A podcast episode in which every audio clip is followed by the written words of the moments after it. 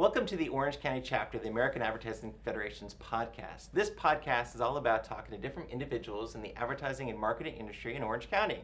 My name is Rob Patterson, and today I'll be your host.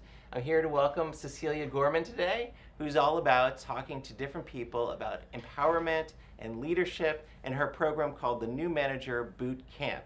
Welcome, Cecilia. Thanks, Rob. Thanks Thank for you having for being me. here. So, of course, the first question is uh, finding out a little bit about your background, uh, what you, how you got into advertising, how you got into this new role. Yep. Can you take us a little bit through? For your- sure. So I have spent my whole career working in advertising here in Orange County. Um, I started out working at a printing company right out of college. I figured I didn't really know how to do anything, so I figured, well, I could be a receptionist somewhere. So I picked a printing company, and thank God I did.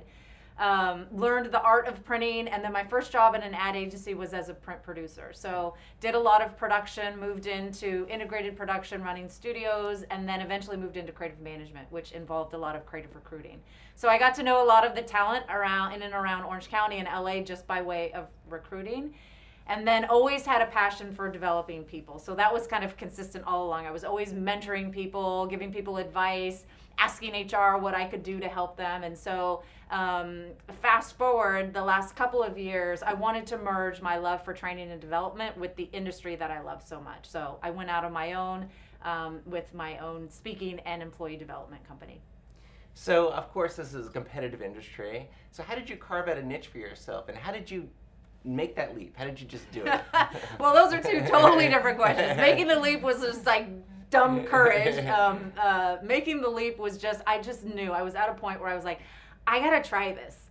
I just have to try this now. And I wanted to do it before my kids were in college, so I had a, li- a, a little window, and I, um, I just said, girl, you gotta—you gotta go for it. But carving out a niche for myself. So there's 10,000 trainers that exist, right? There are leadership speakers, trainers everywhere. So adding another one to the mix wasn't necessarily going to help me stand Mhm. out. So what's worked for me over the last couple of years is honestly having an agency background Mhm. because uh, oftentimes a creative company will bring in a trainer and the person doesn't know anything about the business. They don't know the challenges that they're under. The examples that they give aren't relevant. So that has helped me um, stand out as I'm a person with an agency background. I'm going to come in and train people in an agency. So Mhm. then that, that niche has has worked for me so far. So having an agency background and then really just being consistent with how I've coached and trained and helped people over the years. That eased my transition into training because people already knew what I was about. Mhm, mhm. So um, that helped me make that leap.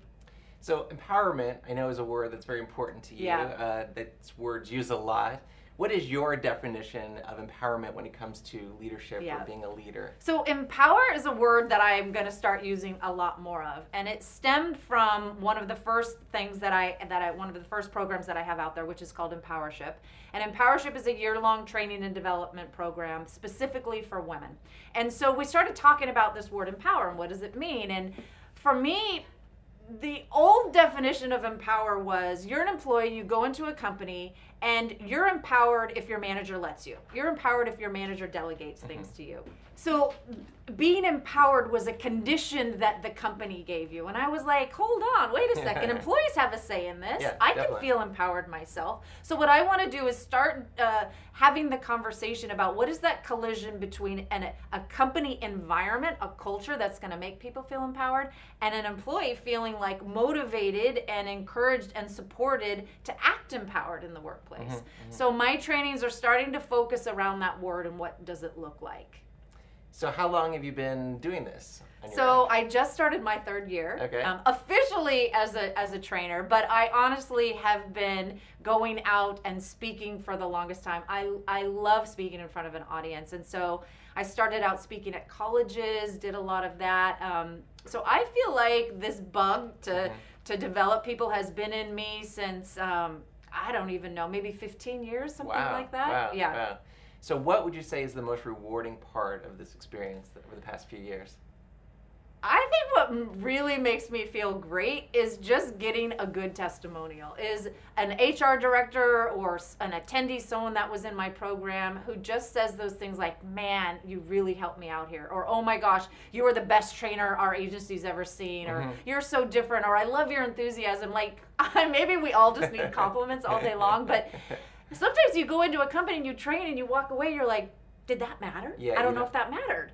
But when you actually hear that somebody did something different, or you get some feedback that hey, you were you were the top trainer that we've had this year, like that stuff, you're like, okay, all right, I'm, I'm doing what I should be doing. That's definitely fantastic. Yeah. So, what would you say is the most surprising part about being a uh, motivational speaker and talking about empowerment, leadership? Yeah. So here's what's surprising to me: some people do not want to be motivated.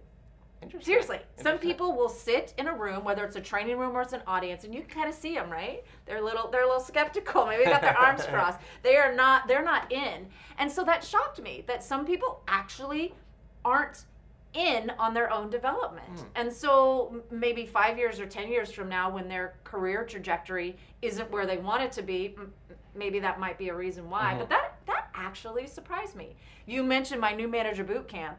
I have given memberships to new manager boot camp to an entire company, 30 people.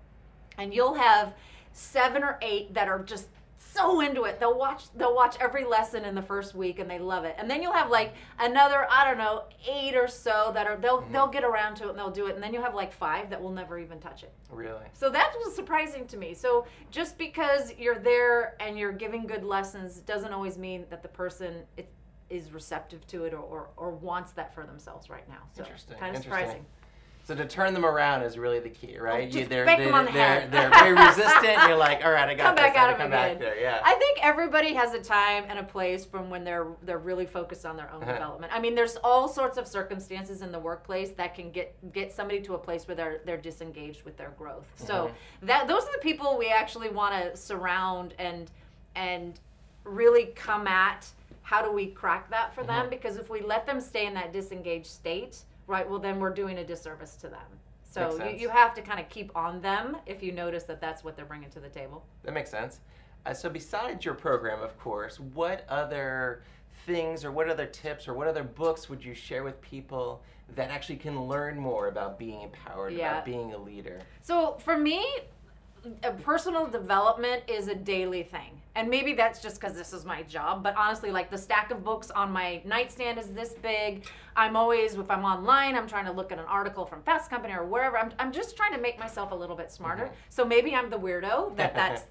But but that would be the tip that I would give people is just make sure that you're treating your own development with the same intensity that you are anything else that you that you're doing in your career that Mhm. you have to learn more and and this is the analogy that i give i always tell people pretend you go into a conference room and all the people that you would consider peers are in that conference room Mhm. with you okay so maybe there's 20 people or if you're at a smaller company maybe there's 10 and everybody's in that room together now what if every person around that table was investing in their own personal development Mhm. right? Maybe they went home and they, they read a book or they they read an article or they went to a seminar they watched a webinar.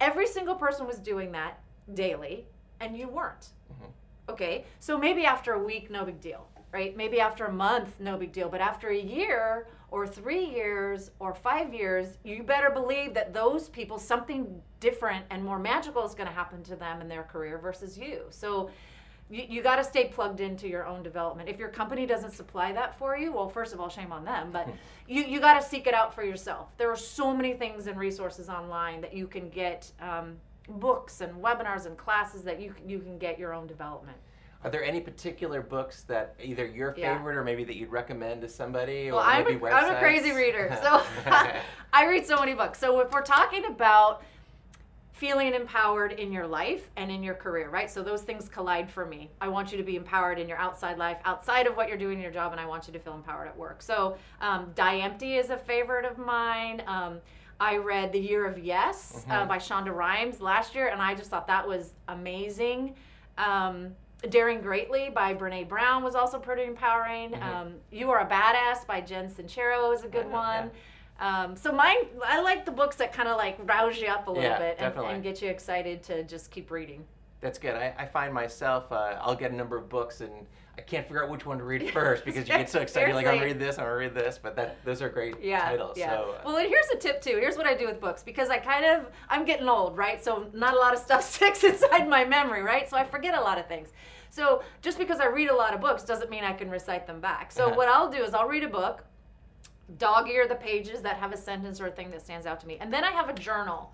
And before that book goes back to the library or goes back on the shelf, I will copy out the the quotes and the things from that I had dog-eared. So in one place I have a journal of like the, the top things that stood out for me on all these books. Mm-hmm. So it makes it just a little easier for me to digest and I'll walk around with that journal a lot. That's a great tip Yeah. because I think it does get overwhelming of how much information is. But if you, as you said, you highlighted certain areas Yeah. that you kind of re- review or look at and kind of remind yourself. of the Yep, and those nuggets are things that tend to end up in my trainings, you Yeah. know, that I can refer to. Something that someone said that just totally stood out. I'm like, I want people to know this. I'll fold it into something I'm teaching. Okay, great, great. So, of course, we're in Orange County. This is the Orange County chapter of the American Advertising Federation's podcast. Yeah. So, one question we like to ask is why do you like having your business in Orange County or why do you live here in Orange County? I am an Orange County native. So my parents live in Fountain Valley.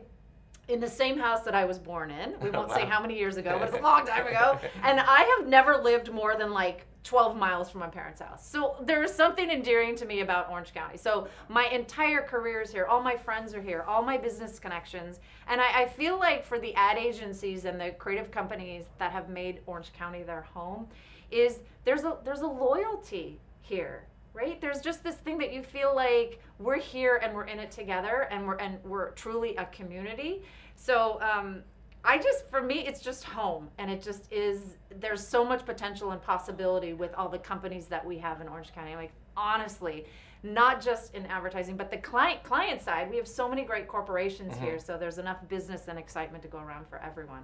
Terrific. So, because also because it's also advertising and marketing, I should say. Uh, do you have a favorite campaign? Maybe something you didn't work on, but just a favorite campaign, Yeah. kind of of all time that you've. I that have you so many. So here's the thing.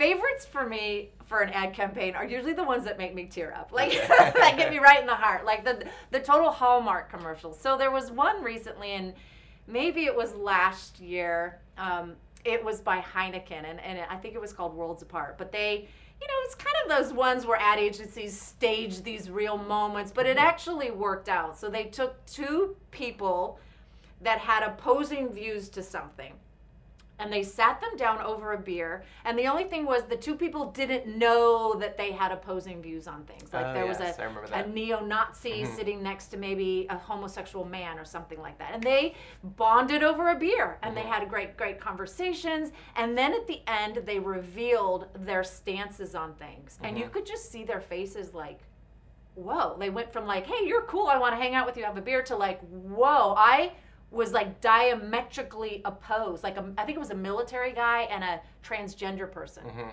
and it was just this beautiful thing happened. It's just like about humanity. And then it, of course it made me cry right? So i loved it really made us think I remember that campaign. That was that was really good. Yeah. So um, so innovation. Innovation is something we talk about Yeah. here, and especially being in this industry, we always look for companies that are innovative. Yeah. Do you have any particular companies that you think are doing a really good job recently as far as being innovative and doing something a little bit different? so much out there. There's so so when I think of innovation, I think of like, do you make my life easier? Mhm. so uh, I work from home. I have kids. So if you're making my life easier, I think you're innovative. So that might be a hokey definition of it. But since I'm at home working now, I have to tell you, I am pretty impressed with what's going on with HP. And Mhm. and again, maybe I'm behind the times, but it, it, my computer will tell me that I'm low on ink, or it'll tell me it's time to do something over here, or I can text a file wirelessly to my printer and it'll print it. Like everything I can do without actually like lifting a muscle is kind of amazing to me. And I just feel like products like Alexa or even like the Roomba, like we're starting to get to a place where innovation is just totally fascinating. And maybe it's making us a bit lazy. I don't know. But maybe it's making us empowered too. But definitely, definitely. right. If you make your life easier, Right, I think that's the key for most people. That's great.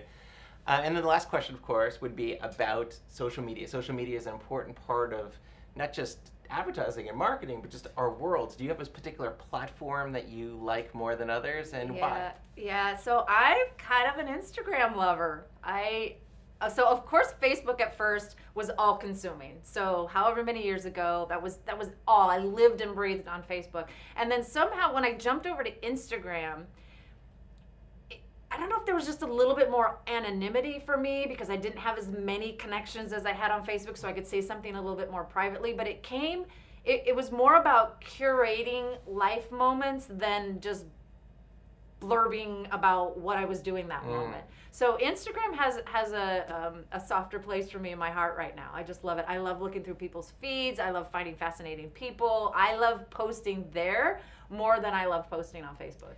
I agree with you. I think Instagram's probably my favorite as well. And one of the things I also like is the fact that you can go to someone's profile and kind of see their images from lots of, you know, from a long time ago. I feel like on Facebook it kind of goes away. But you Yeah, can find yeah. older memories on Instagram. Well, I'm not really trusting Facebook anymore because it's like I, I feel like I lost a whole section of my friends that don't even come up, like all their algorithms and programming, or even the stuff that lands in my feed. I'm like, hmm, why did they put that person in my feed? Like now I'm all suspicious of what Facebook's doing, whereas Instagram's just these beautiful pictures.